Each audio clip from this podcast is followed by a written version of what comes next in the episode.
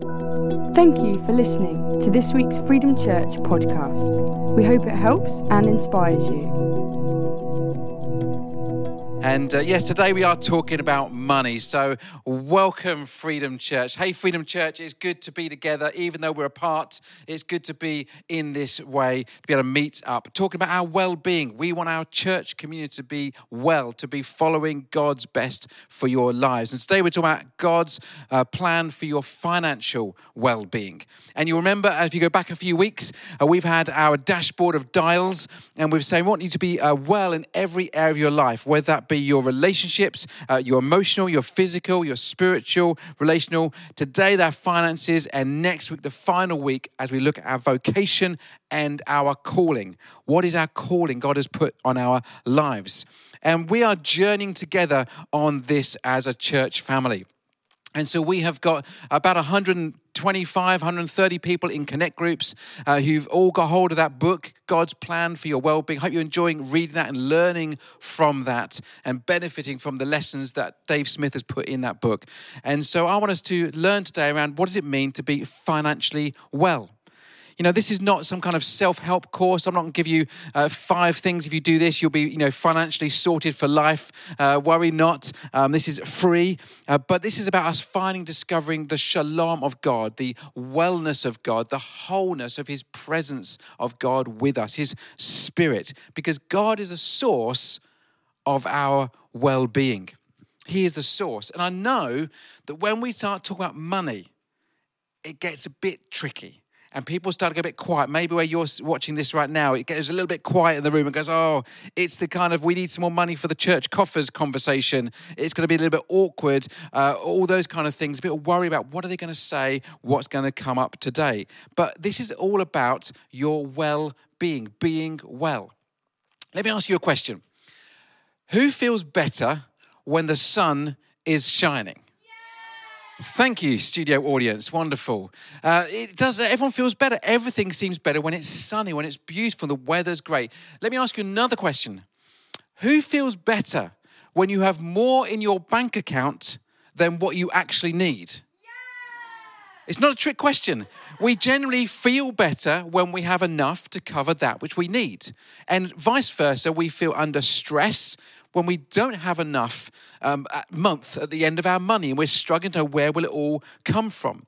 And I know this is actually a really uh, concerning issue for many people. Our financial well being affects so much of our lives. And I would love this to be the story of, of Freedom Church being free in our finances. You know, if you're struggling financially, it will affect your sleep. You won't be able to sleep very well because you're worried about what might be happening with your finances, what's going to come as you try and pay that big bill that's come through the door. And, and as we learned a few weeks ago around physical well being, if we're not sleeping well, it will affect the rest of our lives. It will affect our emotional well being. We'll wake up, we'll all be snappy and grumpy, and we'll have a knock on effect to our family, our friends, our colleagues. And before we know it, damages relationships, one of the, the main reasons people go through a divorce is often cited as finances, how finances are managed and the challenge of handling them together in a couple. And so our financial well being is really, really important. If we get it right, the knock on effect is really helpful and healthy.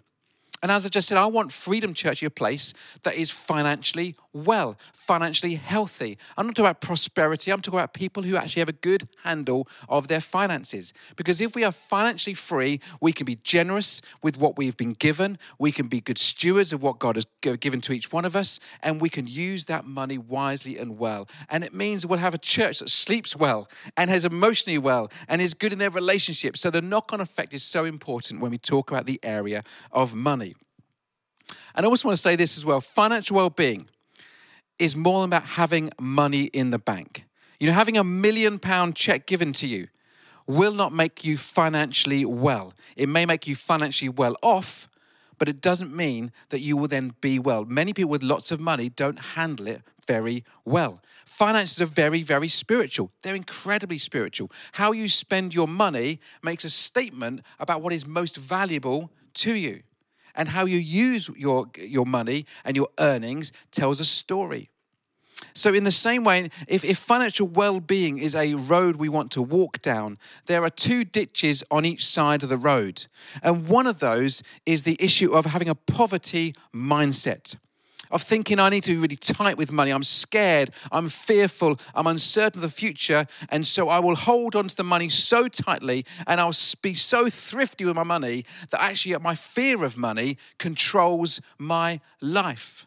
And the other side of the road, the other ditch, is the ditch of extravagance, of materialism, of, of worship of money. If only I had the latest uh, brand, the latest item of clothing, the, the latest, um, you know, kind of car or accessory or jewelry, or if I could go on that luxury holiday, or, you know, if I could just get that next house up the ladder, and then I'll be okay. And money is then controlling us by what we desire and it's owning us and it's taking control of our passion and our worship. And those two extremes are just as unhealthy as each other because either way, our money is controlling our well being. You know, God promises to be our provider. He is our Father who loves to look after his children. Jehovah Jireh is one of the Hebrew words for God. And that word there, Jehovah Jireh, means God, the one that provides. In fact, the Hebrew there is even more specific. It's to see beforehand. God sees your need before you know you've got it. The word there's provider, pro video. It's before you see. And so God is looking at you and He knows your needs before you know what you need. Isn't that amazing? God is already there going, Yeah, I know what you need. I just want you to ask. For I want us to be in relationship. I want us to work together on this. God is caring for every need you have, He's interested in every aspect of your life. So, as we dive into this week's story of Elijah, I want you to go to 1 Kings 17. And 1 Kings 17, which is a couple of chapters back from where we were uh, last week, where this is a story of Elijah who is in this time where he's gone to the king, King Ahab, and he said, Right, three years, there's going to be no rain. We're going for a drought season until God says otherwise. And at that time, if you were in a drought, then that was an economic disaster. No rain means no harvest. No harvest means no food, means lots of people starving without any kind of way of feeding themselves or their families. This is a terrible situation. And Elijah was told by God in verse 3 to go to the east and hide by Kerith Brook, near where it enters the Jordan River. Drink from the brook and eat what the ravens bring you, for I've commanded them to bring you food. In 1 Kings 17. And so there's this kind of moment where the ravens, birds, dirty birds in Jewish mindset, you know, they would actually be bringing these, these food of, of meat and bread and, and water from the river, like an early kind of Deliveroo or Uber Eats coming to uh, Elijah's every need. And so Elijah did as the Lord told him, and he camped beside Kerith, and the ravens brought him bread and meat each morning and evening, and he drank from the brook. He had all that he needed. It might have been basic, but he had what he needed. In a drought, I'm sure he was very grateful for what he had. And I want to teach you today two principles around financial well being. And the first one, the one that Elijah learned here, is number one, choose contentment. Choose contentment. Choose to be contented whatever you have. This is like a financial superpower. Here's the thing, right? Every advert tries to sell you something that you don't have. It tells you you should be discontented because what you have right now is not enough. You try writing an advert for someone who is contented who has got all that they need. It's very hard to sell a new product to somebody who is content. Contentment is a, is a financial superpower. And you can say, Look, I'm okay. I've got what I need. I'm happy with what God has given to me. It's an amazing ability to be content, whatever your lot. And at this moment, Elijah in Kerith Brook, he was content with what he'd got. You might be going, well, I want to be complaining. I mean, these ravens, you know, these birds bringing me food twice a day, and it's beating their claws, and it's a bit grim. But it was provision, it was basic, and Elijah was content. You know, financial well being is all about our attitude. And it starts with thankfulness. It starts with being content, saying, God, I'm so thankful for everything I've got. It may not be all that I want, but it is all I need, and I am so contented with what you have given to me.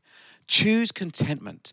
People that moan about their circumstances are financially unwell. People who moan, but if only I had that raise, if only I had nicer food on the table, if only I could afford that uh, clothing, if only I could afford the next car up the line, then there will always be a problem. But choose contempt. So I am glad to have what I've got. I'm glad what God has given to me. And I encourage you, say to yourself right now, choose contentment. I choose contentment. Write it in the chat. Say to someone next to you, I choose contentment. I choose to be someone who's glad for all that I have got. And, and here's the thing as well about contentment it's a choice and it's a secret and it's a skill you can learn. It's a skill you can learn. You can learn to be content. In fact, it says in the Bible in Philippians 4, the writer there, Paul, says these brilliant words. He says this I have learned. Everyone say learned. Everyone say learned. Learned. Thank you. Underlined there. I have learned to be content, whatever the circumstances. I have learned to be content. I know, he says, what it is to be in need, and I know what it is to have plenty. I have learned the secret of being content in any and every situation, whether well fed or hungry, whether living in plenty or in want. I can do all of this, these things, through him who gives me strength he's saying that I've had it all. I've had loads, I've had nothing. I've had plenty of food, I've gone hungry. But in all these things, I've chosen, I've learned the skill, the secret of being content. And at the end there, one of the most famous misquoted verses, he says, I can do all these things through Christ who gives me strength. And that verse, what he's saying is that list of challenges, I can be content in all those things, whether I have hardships or whether I have plenty, I can do all those things because Christ is the one that gives me strength. And, and that verse is often taken out of context. What he's saying is, it is Jesus with me that enables me to choose contentment. It's not easy to be content where things are not going your way. This is not a simple thing to do, but it is a practice that we can learn and we can be content. We can choose to be content. And Christ gives us strength to be content, whatever our circumstances. I can do all these things through Christ who gives me strength. I know you might think, well, if I only had a little bit more, if I had a small amount more, then I would be satisfied. Can I say really clearly, it's not true. It's a lie.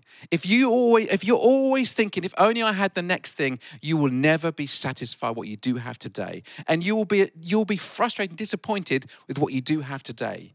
You'll be you'll be annoyed by your present circumstances rather than enjoying and being content with what God has given you right now. Financial freedom is being content. Let me just throw at you a few other little uh, kind of financial comments as we talk about this subject. And there is so much we can do. Um, but, but, I had a, a, guy come to my youth group when I was a teenager, a guy called Andrew Parfit. And he spoke to us, as a teenager, and gave us such practical advice that I have made notes of and I have developed and used all of my adult life thanks to his input. So things like this don't impulse buy. Got a bit quiet in the studio here. I always like where you're watching it from. Don't just grab the thing, you know, especially, like I'm speaking to myself here, you know, the Aldi middle aisle you know, you go to get a loaf of bread, you come out with a trouser press because you think one day that might be useful because it was a special offer. And, and why do we do that? We pick up these things, oh, that, that would look good. I'd like to buy that. Don't impulse buy. Walk away, count to 10, speak to your spouse or family, or look at your budget, or pray and say, God, is this really something I need or just something I want. Don't impulse buy. Uh, secondly, do budget. Get yourself a budget. Plan out your expenditure. What is your income? What is your outgoings? We've got people who run the CAP Money course here at Freedom Church, and I know they would love to help you work out a budget. If you want to get in touch with us, um, we would love to help you any way that we can to get you up and running with your finances. Do budget, do manage your finances. And don't just borrow to pay for things that you can't afford and then borrow some more to pay for it. I'll just, I'll get that car. It's on such a great deal on a monthly. Ignore the balloon payment that's coming. That's three years down the line. We'll work that when we get to it. Don't do that. Plan. Don't just borrow. Think about your finances carefully. And if you do get into debt, get help. We've got our CAP Debt Centre here, and they would love to help you. Even if you're a small amount of debt, get help. The average person spends years before they come to see us at the CAP Debt Centre.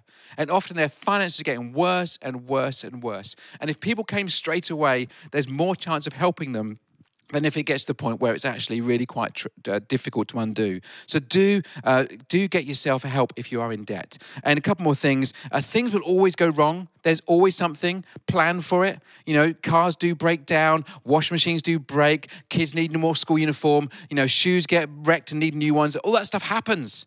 It happens. Plan for it, save for it, prepare for it. Make sure you've got a way of providing for those emergency needs then do save. Save your finances. Put money to one side. When you do that, you become the master of your money rather than the slave of your debt.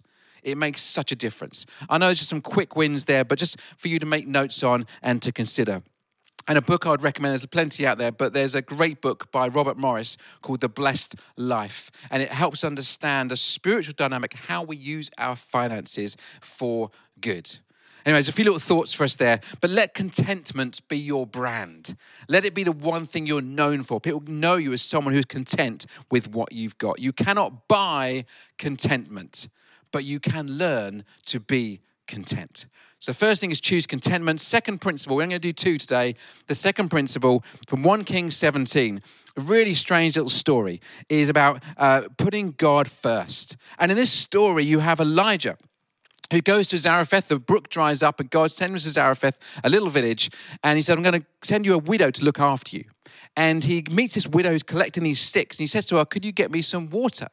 And she said, Yes, yeah, sure. And as she goes to get the water, he says, Oh, could I have some bread as well?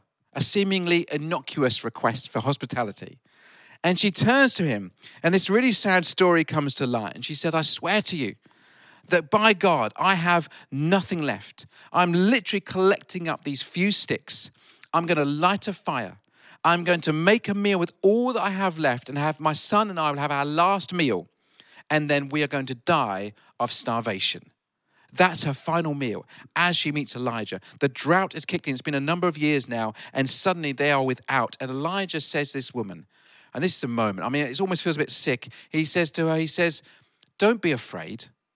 Go make your meal, but let me have the first meal. And then you can have whatever's left over. And when I read those stories, I'm like going, Elijah, you are not a very kind man. I mean, surely you say, Oh, I'm really sorry to hear that. I'll ask someone else some help. Or maybe you go, Can I give you some money? Or at least you make your meal first and I'll have the leftovers.